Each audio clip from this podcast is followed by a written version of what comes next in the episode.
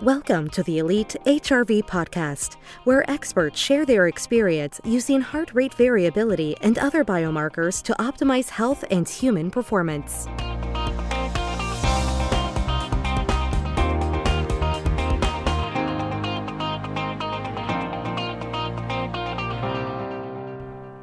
Now, for part two of my live discussion with Onnit Master Trainer and owner of the company Moveolution, Sarah Jamieson. We recorded this interview live in her personal studio in Vancouver, and in this half of the interview, we dive a little deeper into using the floor as a biofeedback tool, which I think is a really neat concept. Um, we also talk fear of the floor and a floor test that you can do at home how to prepare your body for life's kind of unknown situations, uh, unconventional training tools, how heart rate variability relates to movement patterns, hierarchical levels of stress, Sarah's morning routine prescription, and a whole lot more. Um, if you haven't checked out part one of the discussion yet, I highly recommend that as well. It's also on the podcast feed here. Um, and with that, let's go ahead and dive in. Cool. So how does the floor? How do you use the floor as a biofeedback tool? That's really fascinating. Yeah. Um, for me, any, anything's tactile, right? So mm-hmm. most of our sensory feedbacks in our hands and our feet. Um, there are also two, well, four points of entry that nobody really uses a lot, right? How many people mobilize their hands? How many people mobilize their feet? Um, not a lot of people. Usually we right? strap them up and make sure they don't move. Totally. Right? Yeah, exactly. Our it's like feet. I put my shoes on, I'm looking cool, I'm trendy, you know, um, and it's uh, yet the feet and the hands are are quite they're they're so important to the human structure, right? Um, but for instance, if we take uh, if we take the bear crawl, okay, so having the hands on on the floor, having the feet on the floor, and then reciprocally moving right hand, left leg, forward and back. It's the first time that we ever learned how to crawl. So as babies, um, it is the first feedback tool we ever have, right? Because it's I want to roll over, mommy's over there, she's got a biscuit, I'd like to eat it. How do I get over there? And so it's the first time that a child really reflexively understands how to move themselves in the world. So as adults, we don't use the floor that much, right? Um, I always say that the, the human body is your greatest teacher and your, your greatest tool, but so is the floor. And it's one of the most, if not underutilized, pieces of equipment in a gym. We do everything seated, we do everything standing.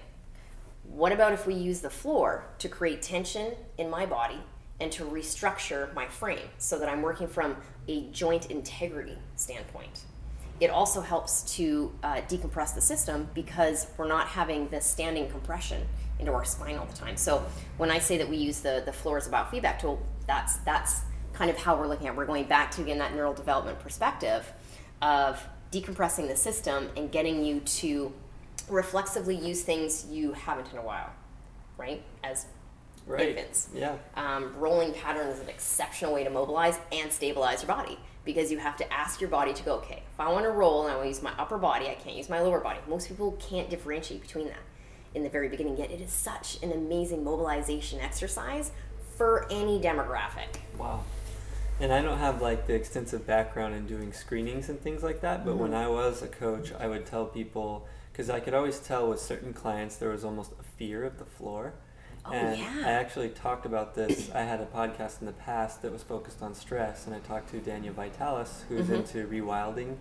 And so we so talked cool. about this. Yeah, it was, it was really neat uh, show. Mm-hmm. And we also talked about a fear of the floor and how how much stress, just even mentally, that that could put on somebody is if you're afraid of the floor, but you spend all this time around the ground, you know, you're walking, yeah. standing, um, whatever, your chair is on the floor, but you have like this weird underlying fear of it. So I would I would take clients through um, some quadrupedal things, but I also mm-hmm. do like a little neat test, yeah. which was like, okay, lay down on your back, um, get the shoulders all the way down or whatever, and then without flipping over, or uh, using your arms at all, try to stand up. Awesome. Right? and so most people struggle with that unless they have a really deep squat or um, some good kind of like core, uh, you know, I don't know the, technical terms for it, but being able to like shift over up up onto their knees real oh, quick oh, yeah. or something like that. Um, so I just thought that was a cool test. And Yeah. it's something anyone can do at home. It's like lay down on your back on the floor and then don't use your arms and uh, don't, you know, flip over onto your chest and try to stand up. Oh, totally. Um, and so if you can't do that, then that's there's a high likelihood that there's some kind of underlying stress of like I'm not comfortable interacting with the floor. Yeah, and your brain shuts off from like it forgets patterns that uh, or files them away. It doesn't really forget the the patterns are always in there, but it's like. Um, you know, we were talking earlier about the brain is kind of like the CPU and the muscles are the hardware, and then the patterns we upload from a neurological perspective are the, is the software. You put somebody on the floor and you ask them to do something like that, we're just like stand up without using your arms. It's mind boggling. You're like, what? What do you mean? I stand up not using my arms. Right. I have to use my legs for that? Uh huh. Um, or it's the same thing, like get down to the floor without using your arms, right? Yeah. Um, most people uh, don't do that because they don't spend any time on the floor anymore, right? Even if even if they've got children, it's still one of those things where it's they just don't do it, Right. right? And so you're using so many different muscle groups and patterns that you've you used to know how to do really well because as babies we have to earn our stability in the world. And it's the reverse as adults. We now have to re-earn our mobility for most people.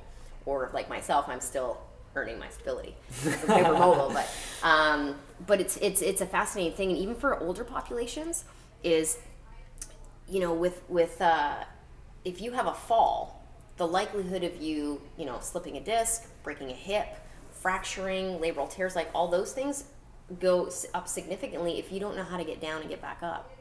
Or for pregnant women, how do you get down to the floor and how do you come back up? How do you pick something down when you're nine months pregnant? Small things like that, right? Is there's a fear of of well, I don't spend any time down there. Right. So it's funny because uh, um, in my gym, I'm known as the barefoot Contessa because I don't have people don't wear shoes. Nice. and uh, and I basically have them rolling around. You know, I'm like, yep. Every client pretty much starts uh, down on the floor, and they come up, and then we do some work up here, and then we then we just go back down to a certain extent. That's so great. Yeah. I, it it makes complete sense too because I think about when I when I talk to relatives too and um, and even my mom, which I love I love my mom and uh, uh, stuff, but yeah, I can kind of tell she doesn't really enjoy interacting with the floor, and so. Well, she's always trying to figure out what a good exercise routine for her would be because everybody knows you're supposed to exercise, right? Of course, And yeah. so, um, uh, and I just told her like, you know, if nothing else, spend five minutes just lying down on the floor and standing back up. Yeah. Doesn't even matter how you do it. Whatever. Try to change it up to different ways over time. But Totally. That would be like a really healthy exercise, I would think. And correct me if I'm wrong. Just because it gets you interacting with the floor, and like you said, as you age, my wife's uh, grandparents Mm-hmm. are um, in that phase where her grandmother took a, a fall recently, and it's uh, she's okay, so Yeah, that's great. that's but she did get pretty um, beat up from it, Mm-hmm. and actually my grandmother too uh, fell recently and uh, had some damage from that, and Yeah. so fortunately they're okay, but it just uh, adds to the anxiety. Uh, for them that they're getting older and Yeah. that there's a lot of potential for injury from the floor. You know, this thing that's there all the time, our whole lives. Yeah. And so that's so neat using the floor as a biofeedback tool, getting reacquainted with the floor, Mm-hmm. and just even mentally removing some stress from not, you know, I'm, I'm probably going to fall someday. You know, I. I- Oh yeah, I mean everyone does. Yeah. You know, whether it's your trip over a root, you trip over a sidewalk, you know, at some point in time it's probably going to happen. And most of the movement that we want to do in the world um, is so that we can prepare for things that we aren't prepared for, if that Right. makes sense, right? That makes complete sense. Yeah. You can't predict everything that you're going to do in the future. No, So yeah. It's kind of like I don't want to get too far down the rabbit hole on this, but Mm-hmm. I uh, like the concept of anti-fragility and uh, the author Love Nassim it. Taleb, and uh, so you know talking about a good example is okay uh, fires, uh, Mm-hmm. right? So. Um, we want to prevent forest fires as much as possible, so we try to clean up things and um, like uh, dry brush and things like that so it doesn't catch very easily. But then over time, the more and more you prevent a forest fire, then the more likely that if one does happen, it's going to be extreme and 100%. and horrible and stuff because there was all this intervention that took out all of the naturally smaller Yeah. forest fires. And I, I probably didn't say that eloquently enough, but essentially, like if you're just avoiding interacting with the floor your whole life and just trying to stay as far away from it as you can, mm-hmm. that one day you will have to interact with it. And that day is going to be a lot worse if you haven't done it before or if you haven't interacted with it before. That's a great analogy. Yeah. Okay, cool. And- yeah, totally. And it's and it's definitely true. I mean, it's it's movement is a behavior as well, right? So I mean, everything happens in the brain. All we're really doing is just cleaning up patterns that don't serve us all that well and getting those other patterns that we started with because the baby's not we're not taught how to walk in the world. We just we do it. Right? We're not taught how to fire a core, we're not taught to breathe. Right? Babies use beautiful diaphragmatic breath right? Because they have to. You know, it's like I need to I need to have intra-abdominal pressure if I need to crawl over to mommy to get the biscuit. Mm-hmm. Yeah, and as adults we just well I stand up, so that's what I do all day. So why would I go back down there? Well, it's like at some point in time you may be down there, and unless you have the clap on, clap off to call nine one one, if you're by yourself and you've broken a hip, what are you going to do? Right. or it's something as small as like with uh, uh, obviously do a lot of running um, marathon running i mean there's been tons of times where i've accidentally tripped over something right there Yep. there's there's there's risks out there or you're in the trails and you roll an ankle Right. you know it's like you want to be as reactionary as possible and that's why i have a lot of my clients work without shoes on as well so we can continually build from the ground up and from the top down And they get that feedback again, like you were mentioning. If, Yeah. if you have a really thick-soled shoe that dull, dulls your feeling from the ground, then you don't know where you are sometimes, and you don't know how hard you're hitting, or Yeah, and there's, I mean, there's times like Olympic lifting, for instance. Um, I wear lifting shoes because of the fact that I, you do need that extra like lift. There's a whole, there's there's a there's a whole anatomical reason why you have lifting shoes for lifting. The same thing with running. I'm not going to run barefoot. There's just too much compression, right? But the more that you can train your feet and you can do so like naturally, then it, your body's just going to be better off because you're you're undoing years of, of slapping on the uh, the shoes. So that kind of br- brings me around to like people often like to make blanket statements, right? Mhm. So this is a great example of, in general, you work with people barefoot, Yeah. but in Olympic lifting, you use the appropriate tool, uh, which is Olympic lifting shoes, Yes. right? And so people get fired up about this stuff sometimes because it's like, oh, well, barefoot's obviously the best for everything, right? and so it's like, uh, I think earlier you said something really powerful to me is that every movement has a reason, Yeah. right? And you have to determine what that reason is. Always have to ask why. Okay, and Yeah. then that gives you context for everything that goes into that movement. Hundred percent. Okay. Yeah, and it's you know if you're if I'm going to lift hundred pounds over my head, um, I want to make sure that I have a solid base to work from. Uh, most people's feet have some issues, right? They're they're tight. They've been stuck in shoes for long periods of time. It's like anything; you have to undo that. Um, if I have the prerequisites to be able to put 100 pounds over my head through, you know, a push press or a clean jerk, I want to make sure that when I land, my feet are going to be optimally sound because if my feet aren't, if I'm wearing minimals, for instance, which when I started Olympic lifting, I hadn't gotten those shoes yet, and I was wearing it and I was getting some, you know, some tension underneath my feet. My knees were having tension is because I can't take 100 pounds in minimals. Right. There's just why would you do that? It's a sport. The sport has tools that you can use, like the barbell, Right. right? So, yet it's two ends of the spectrum. Like barefoot running, I would never do because most people heel strike. Right now, I'm not saying some people can get away with it. Some people have beautiful strides. You look at other populations in the world that uh, don't wear shoes; they wear barefoot all the time. Totally fine because they've adapted to that. Whereas in North America, most of the time, you wear shoes from being a baby. So you've got 25, 30 years, or whenever it is that like we use running for, you know, uh, as an entry point. and now you're going to run with shoes on as well. Right. Yeah, Right? and, and, And it it kind of makes makes sense. too because in day to day life, if you're just walking out in, on the street, most of the time, if you're living in a city or somewhere where there's a lot of other people, you're Yeah. probably wearing shoes. Yeah, well, it's painful. Yeah. Too, and it's like there could be glass. Mhm. You know, there could be there's other things that we hazards that we need to look at. Tactical officers have these massive shoes that they need because if you know if you get into an altercation, you don't want somebody stabbing you with a needle or stabbing you with something on your foot. You don't want anything dropping your foot, but it limits ankle mobility, right? So again, it just goes back to the uniform or whatever is we're wearing in our daily life. When I uh, in the summertime when I'm running and I take a little time off from the Olympic lifting, I wear running shoes. They're they they have minimal support in them, but I wear whatever I need to in order to correct what I can't correct through biomechanical training. Mm-hmm. Because there's just some things that you can clean up until the cows come home, but it's the chicken or the egg. Sometimes you can't figure out what came first, right? So the feet are really the foundation, and making sure that whatever you do, whatever sport, use the tools that you have for the time in which you are choosing to do that sport. Right. What you do in your daily lifestyle, that's a little different.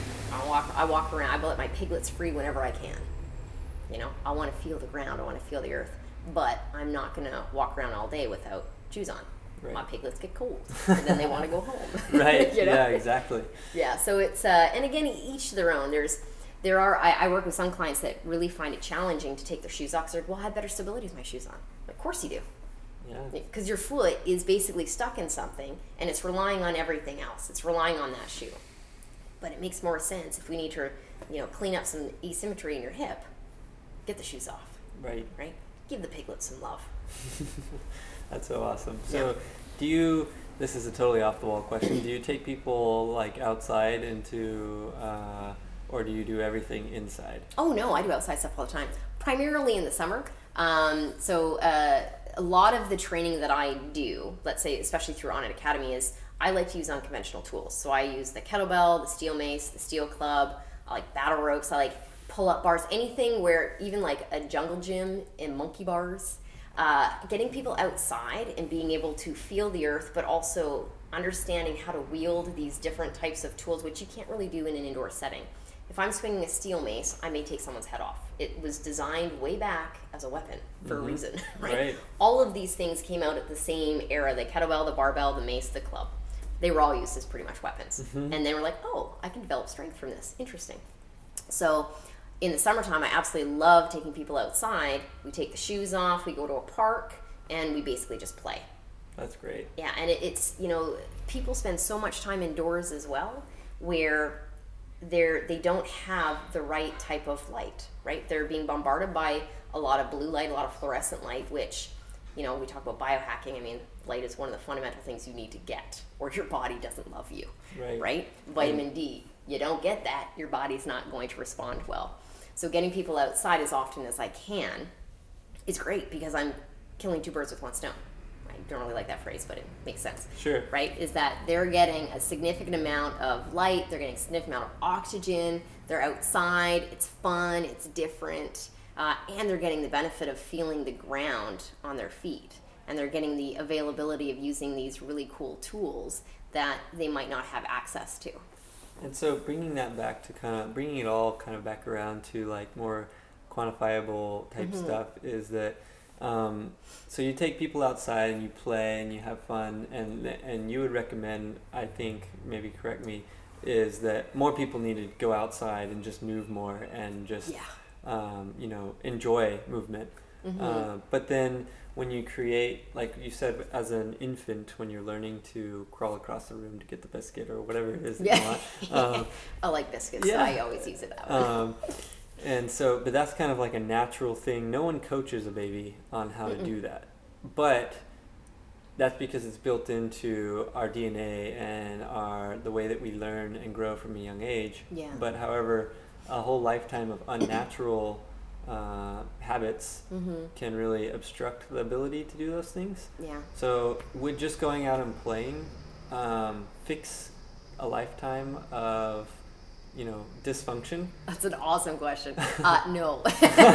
um, you know, there, there's prerequisites to everything that we do in the world, right? Right. So if someone has significant asymmetry or there's a significant red flag, okay, um, that could potentially be a risk for an injury, you need to clean that up first. But there should always be an element of fun and play.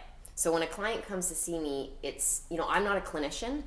And working with clinicians is totally fun as well. But I try to keep things as light and entertaining as possible, primarily because of the fact that this person is coming to me. They're, they're most often um, are coming off of an injury or that they have aches and pains that they're like, I just, I, I don't know what to do. I feel tight all the time. I'm not happy. I'm not energized.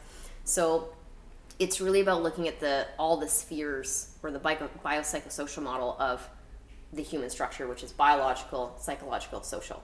I want to try to get a little bit of everything in my sessions from those three portals, right? Going outside is is is great. I can do a corrective session outside because all we're really doing is we're working the neurological system. Mm-hmm. We're trying to get the neurological system back online and get the systems talking to each other.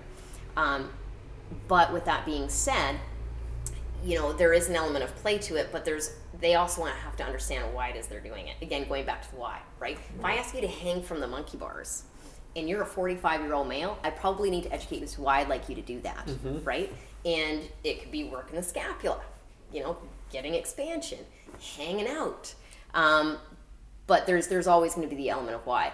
Um, got off on a little bit of a tangent there, but that's no problem because I love hanging from the monkey bars. Like, oh man, totally. The best thing I ever did in the uh, was when I worked from home in mm-hmm. my corporate job, and I put a pull-up bar in my office, mm-hmm. and just hanging every once in a while, like between meetings or if I was going to go to the bathroom. At any time I walked through the door, I would just hang and just deload my spine for a little bit. Oh yeah.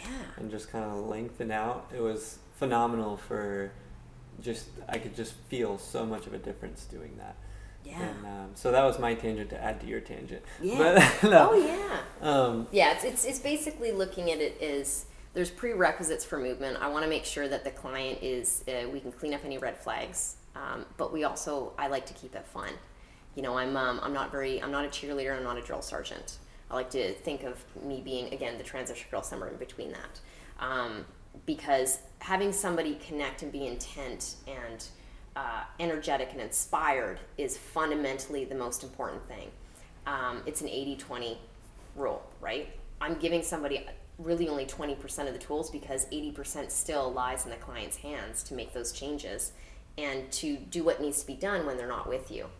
Right. Right. So, any way that I can stimulate uh, a client's mental aspect and physical aspect and emotional aspect, I want to be able to do that. And some people do work better outdoors yeah. than they do indoors movement is just one piece of the pie, right? And, and as I mentioned before, movement is also a behavior. So stress changes the brain, movement changes the brain, right? right. So if if you have a client that's really stressed out, they're going to move differently than a client that's not, right? What even if they exhibit the same the same type of asymmetry, right? So the mental side of thing is is the brain health of it is so incredibly important. Um, you know, and you know, I can go off on a bit of a tangent, but you know, one of the things that I really love to do is I like to have a network of practitioners that I can refer to and use as resources and things like that. Because even though I, I am a movement coach, my background is in biomechanics. Um, mental health is a, a, huge passion of mine as well, which again leads into the first responders and things like that. And uh, one in three people will have some form of a mental health issue at some point in time. That's really the statistics now. Um, being able to pinpoint and see if a client may have a prerequisite of of I don't want to say like depression or anything like that, but just something as, as small as like not having as, as much production of dopamine or serotonin, right? It's little things like that where it's, you know, if someone's coming to me, it's my responsibility to also look for other indicators of things that we may need to clean up. Nutrition is one of them, gut health, um, because if you have a suppressed immune system or immune system that's not working fundamentally sound, that's going to result in different movement. And that's going to result in the progression that we take from a movement perspective as well. Um, if you're not getting enough water, your tissue will not have the viscosity it needs. Um, if you're not doing soft tissue release, your body will not have the viscosity it needs. Um, we don't get hydrated just from drinking water, but that's another topic. Um, and it's just all these things where um, that we need to be cognizant of, but without stepping outside of your own scope of practice. Right. As well. Right. That's an important thing too. Um, hugely, hugely, and you know, it's. Uh, I feel very fortunate that I get to work with people one on one, one to three hours out of the week. So I see them more than their doctor does. Right. right? But and so from that perspective, you know, I uh, you are a bit of a counselor in the sense of uh, clients will share their emotional stuff with you, and that's great because that allows me to understand where you are in this session, in this week, in this month, and maybe there's an opportunity for me to help coach you on that. Um, and if it's outside my scope, then I feel confident being able to introduce you to somebody who may be able to help you because it's a it's a puzzle right? Mm-hmm. We're just pieces of those puzzle. Um, we cannot, even from a movement perspective, there are so many things that I need to consider when I'm trying to focus on correcting someone's movement. You know, if they're not eating well, their their body is not going to produce the, the, the type of patterns that I want. Right. Um, because they're, you know, it's like fogginess, slow, their body's not, you know, processing as well as it should. It's not absorbing what it needs. Like there's just so many. There's so many. Like that's a whole nother tangent. there's just so many things to look at. And my I love. I'm a big time nerd bomber when it comes to this stuff because I'm always looking. How do I biohack things? How do I like? What are the missing you know pieces for my clients that I can help where I don't necessarily need to be there, but it will make our journey much better. Definitely. Right.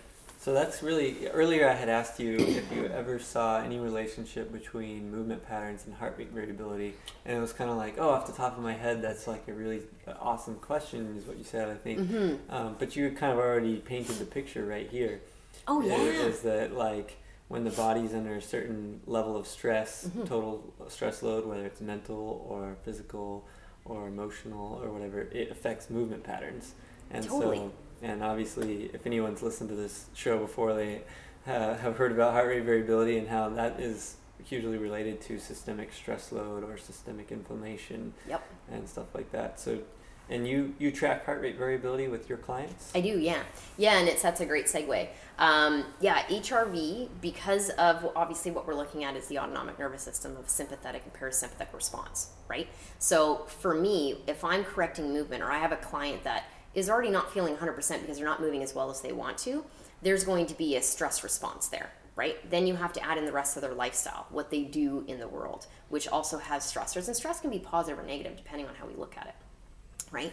Most people tend to either, I don't want to say most, I don't like generals, but undertrain or overtrain, mm-hmm. right? So we like to go all balls out or we don't do anything. Right. And we see it around January all the time. I'm going to go to the gym every day for an hour. Yeah. I'm going to rock that and I want to lose 15 pounds. And then all of a sudden it's like, oh, I got a project. So I can only go three times this week. You know, so it's like there are there are so many variables of stress floating around someone's world where it makes my job a lot easier if I can if I can see where my client's stress response is prior to training them.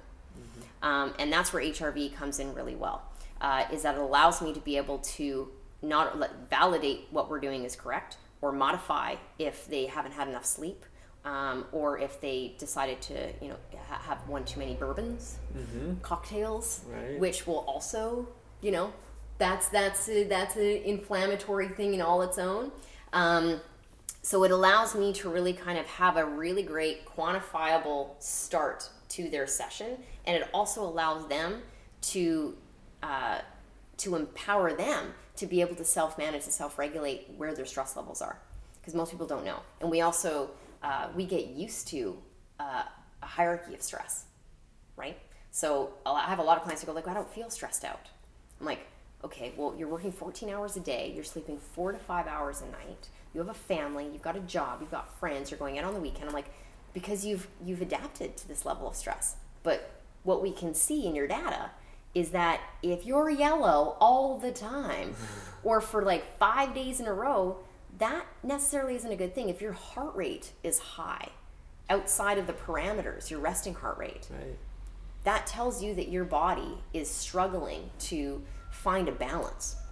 And so uh, that allows me the opportunity to be to, to give some more feedback of, of basically saying this is why we do our breath work because you can visibly see when we do an open reading and we're tracking, you know, the exercise component, heart rate will drop down, parasympathetic response will come up.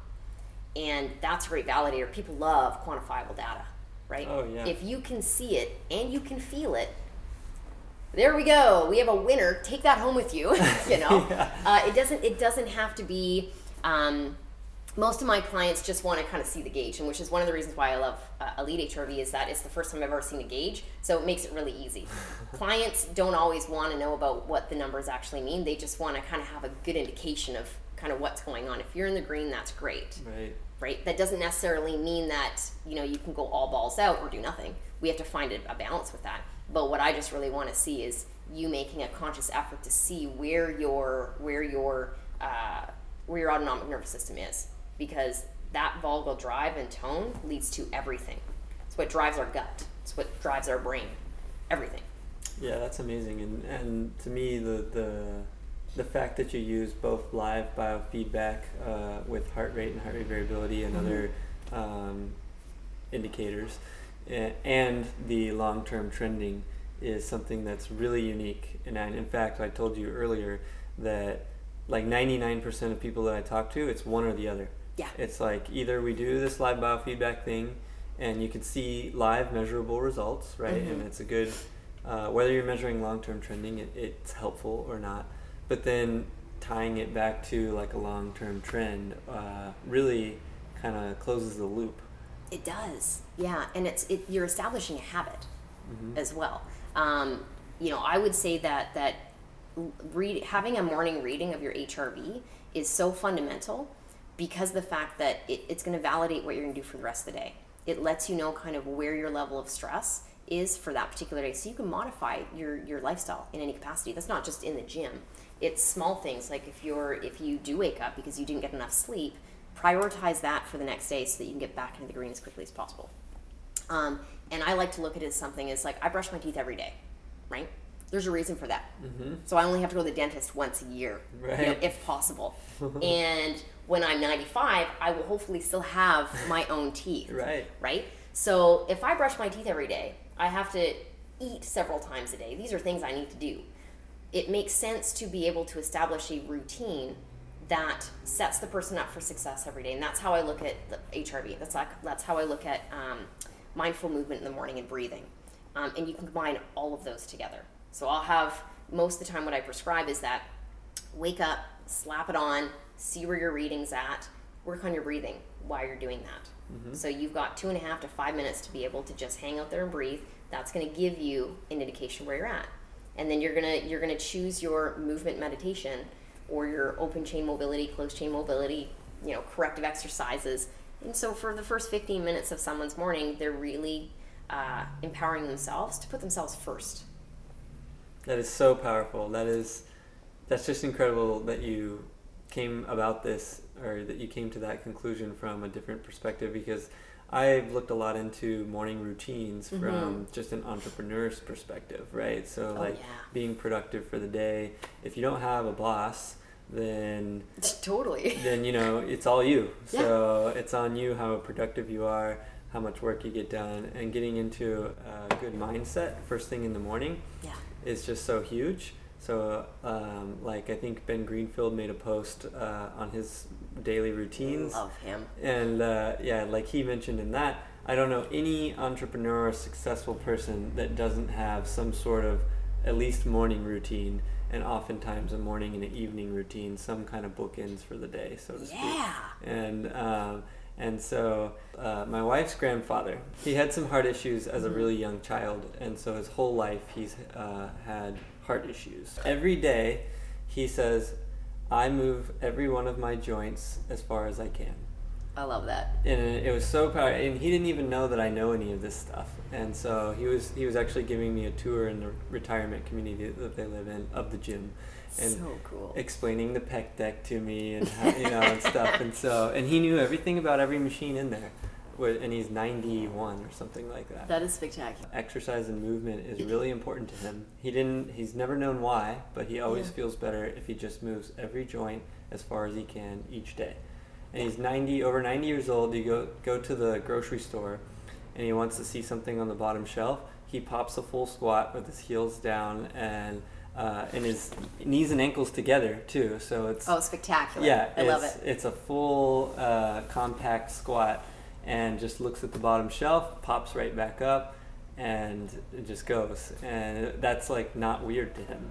Oh, uh, yeah. And you know, and so that's like just an ode to how I want to be when I'm older. But um, yeah, and that just takes persistence and dedication. Yes. Right. H- humans love routine. Right. We love routine. Um, we just have to ask ourselves the question: Is the routine adding value to my life or not? Right. Right. And so with that, I mean, he's adding value every single day. And it's not hard. And and like you said, it, it starts with uh, as an entrepreneur, as mm-hmm. anybody. Mm-hmm. Um, I found that if I start the day with a focus on myself, yeah, then that puts me in a place where I'm better able to help others or I'm better able to interact with others. And yeah. Yeah, totally. The morning routine is huge. And the, like you said, the evening, like the bookends, um, are hugely beneficial because it sets you up for the day and then it closes the day and sets you up for restoration. Sleep is the best meditation that we can do. Most people don't get enough of it. Mm-hmm. Going to bed feeling like you're at ease, spectacular. You know, so it's important to have those two routines like every single day but most most people don't realize the impact that it plays on their on, on everything in their system their health and vitality.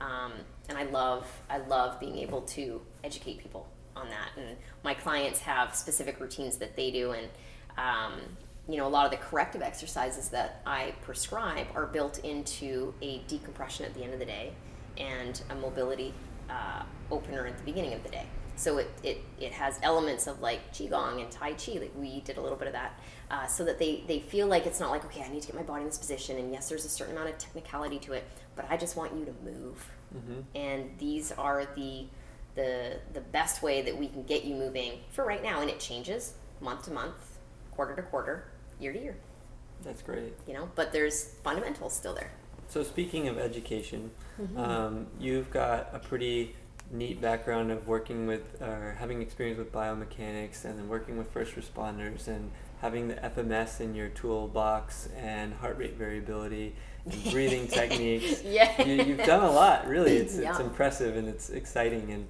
I think that um, you also uh, share those. So you share mm-hmm. those in a way through the Onnit durability courses. And, we do, yeah. Um, is there other ways that people can kind of learn from your experience on all this stuff? Yeah, of course. Um, I, I absolutely love to share as much information as possible, um, and I try to keep a very open mind. Um, so the the major kind of portals I would say that I use for that is my Moveolution uh, channel, which is uh, both through YouTube as well as through my Facebook.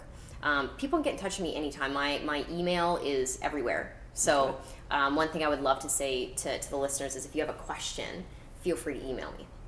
Um, and then through obviously Onnit on uh, Onnit Academy. Um, the durability certification is open to anybody. We have clinicians, we have trainers, we have clients. Um, anybody that wants to learn more about uh, a really intensive work on mobility, fascial uh, systems, all of that. Um, and Onnit on demand is uh, something we've just launched in January. And basically, what that is is each master coach, which I'm a master coach for Onnit, I teach the durability certification, um, has their own channel. And so okay. my channel focuses on bringing kind of a general scope of how to program recovery into uh, into your monthly like, movement practice. Um, and it's you know I've got a 12 year old Olympic lifter out of Ohio that's that's using it. She's freaking phenomenal. She might go to nationals this year, which Sweet. I'm pretty stoked about. And seeing a seeing a young girl lift and prioritize recovery just that just makes me so happy in the world. But yeah, so it's uh, so that's another resource that that uh, that people can look at. Um, in regards to how to build this in to your not only your daily practice but your week and your month where does that fit in one of the biggest questions i always get is okay well how do i fit in recovery work right, right? Um, and that goes back to overtraining and undertraining, right? HRV plays a huge part in that because we can see where you know where your stress levels are at, and then we build that into your peak and your build phases and your recovery phases.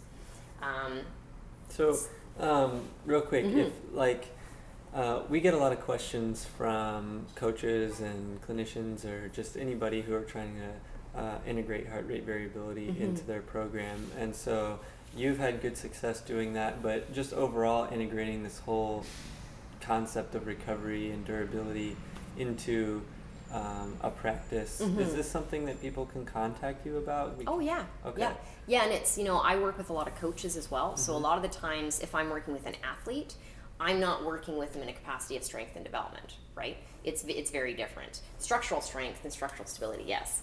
Um, but I will work with a coach as to what should this person be doing in regards to the corrective work you've been doing with them um, on their on their deloading phase, right? Right. And so I allow, um, or not allow, but I offer them, you know, education experience on what tools they should use. These are kind of like the sticky points. Um, if you want to get from them from A to B, here's the in between for that. Um, so yeah, I mean, definitely there's. I'm open to if I get questions around the same thing. I usually end up posting answers and whatnot on Facebook so that it goes out to a, a larger general public. But working HRV into your business model isn't complicated either. Okay. Right? It's, uh, I mean, with the elite system, it's super easy. You know, but again, it just goes back to the 80 20 principle. If your client is willing to put the routine in and make that investment in their health and wellness, then it's an easy in. Um, when I do a consultation with a first time client, they have to fill out a comprehensive intake form that is a little bit longer than most people's. Um, and it does weed people in and out where they're like, I don't really want to fill all this out. I'm like, okay, well, why are you here? right. Like, if you really want to invest and you're gonna, and you're going to spend a certain amount of money with me, I want to make sure that I'm maximizing that potential and that value. Right. Most people are pretty open with that. Um, but HRV, I usually end up uh, putting into literally their their their first session. So when I'm screening them, if they're open to it, we put the heart rate monitor on and we get them set up on the system. Great. Right? And from that point on, most of the time they're pretty cool with it. Uh, wearable technology in general is, is somewhat new for, for an older population as well. So it, sometimes it takes a little bit more nurturing right. and like inspiring. um, and that's something that over the course of the last year of me integrating into my business model has been hugely um, beneficial because I'm seeing so much better results with the clients that I have using the system because they're taking more ownership and empowering themselves to self-manage what they do day to day. That's so awesome. I'm, I'm that's amazing to hear that, you know, because uh, I often tell people like, hey, this is also for you to just take control of your own life and kind of learn more about yourself. And you may not even measure heart rate variability for your whole life. You know, eventually you might get a pretty good tap on how you're supposed to feel, you know? Yeah, one and, hopes that that's what you get to. Right. And you know? so, like, that's neat to hear that um, that you're getting good results and good buy-in and getting people to actually start uh, feeling accountable for their own mm-hmm. system. Yeah, and much like corrective exercise, my hope is that as I'm coaching them on, on analyzing the data and using the, the, the system itself and the platform, is I want to get them to a point where they can now do that on their own right? right. You, you, don't need to know all of the idiosyncrasies and how to interpret 100% unless you really want to go down that rabbit hole, which I'm totally open to do. Um, but it's really just like you said, if you get to a point where you know what your triggers are for stress and you have coping strategies that now can honor and process and adapt, you're golden. Mm-hmm. You're go- and that just goes back to routine. Right. Right. Do you need to work 19 hours a day? Nope. you know, I don't train at 6 a.m because the fact that I like to wake up and I have a certain morning routine that I do, and that sets my day in the right direction. It's just it seems pretty simple. It does. simple it, but complex. yeah, it's practicing what you preach and putting yourself in a, a good state of mind and in state of health is the most effective way to then help people. And so if you don't understand yourself or accept your own limitations, yeah then you're going to be running into or again doing a disservice to your clients too. So yeah, exactly. Powerful. Yeah, you have to lead by example because you can't you can't put 100% of yourself into that, um, and you, it's also a respect thing as well. If I'm going to tell my client to do something and I'm not actually doing that myself, like if I say you know uh, donuts are not the best morning breakfast and I have one of those every day, that's that's not going to work Right. Right? Because I'm not honoring the the information I'm giving to my client. Right. Right? And it's for me, I would really love to be a superhero. So any way that I can try to make myself superhuman. yeah. And I would love my clients to be able to do that as well. I have lots of clients who are like, "Oh, the amazing thing ever." I get them to do blood analysis every three months. They're, you know, they're going, they're doing, they're trying different things, they're experimenting, and just trying to figure out how to live the best way that they can with the easiest modalities that they can. Right. Right? Wearable technology is one of the easiest ways to be able to do that now. For more information on increasing your body's durability and resilience, check out Sarah's courses and seminars over at the Onnit Academy. Uh, to get in touch with her directly, head on over to her website, moveolution.com. And as always, links to our guests and to the show notes can be found over at elitehrv.com slash podcast. And I'm honored to say that we've got a lot of great reviews for the show trickling in over on iTunes. It's always amazing and humbling to know that thousands of people are listening to every single episode. Uh, if you haven't had a chance to drop a review, I highly appreciate it. And the links to do so are right in the description of this episode on your podcast player. Or you can just hit up elitehrv.com slash review, and that'll take you where you need to go. Um, a big thanks and happy new year from the team here at Elite HRV. And until next time, this is Jason Moore signing out.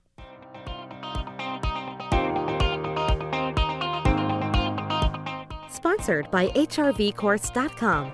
Truly understand the science and mechanisms behind heart rate variability and how to apply them towards your goals. Use discount code ELITE PODCAST for 10% off your first HRV course. That's all one word Elite Podcast. Visit HRVCourse.com to get access today.